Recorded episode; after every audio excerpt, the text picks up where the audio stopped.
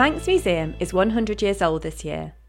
It is home to an extraordinary collection of artefacts and archives that help tell the story of the Isle of Man and its people. To celebrate our centenary, we have curated a special exhibition and podcast, MUSEUM one hundred, which will feature a kaleidoscope of treasures from our collections. Hello, I'm Katie King, Curator of Art and Social History for Manx National Heritage.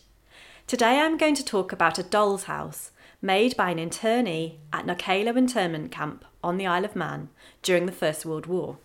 The doll's house on first inspection looks a very grand house indeed. A two-storey double-fronted gentleman's residence perhaps, or a fine farmhouse, or perhaps a country retreat. It has nine windows to the front with a green front door and an impressive knocker.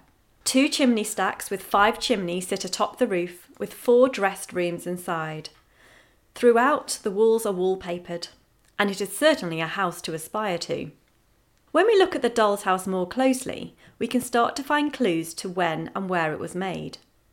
The entire house, including the delicately made furniture, are made from scraps of wood and scavenged materials. It has a double-hinged door at the back for access. There are fifty-seven individually made pieces of furniture in the house, including Art Nouveau-style chairs, a Charles Rennie Mackintosh inspired dining table, Japanese style sofas and an upright piano.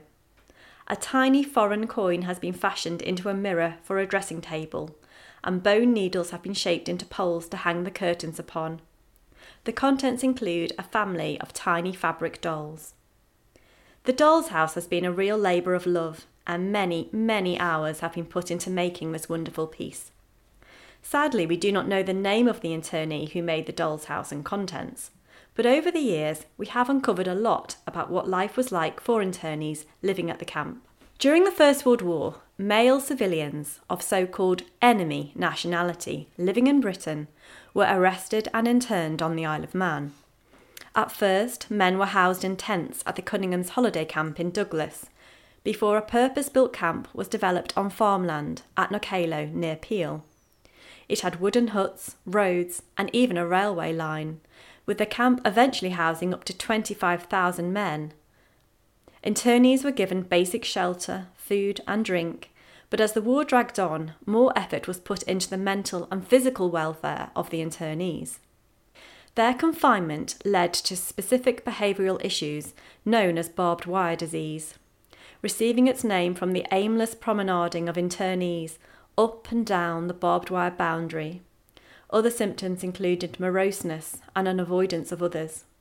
It was decided that providing practical stimulation would help, and the Friends Emergency Committee, a Quaker organisation based in Great Britain, was invited to the island from nineteen fifteen onwards with the aim of providing books, tools, equipment and materials for the internees to work. Music, theatre, art, craft and education were all encouraged. Many of the items produced by internees were sold, with monies raised going back to support camp life.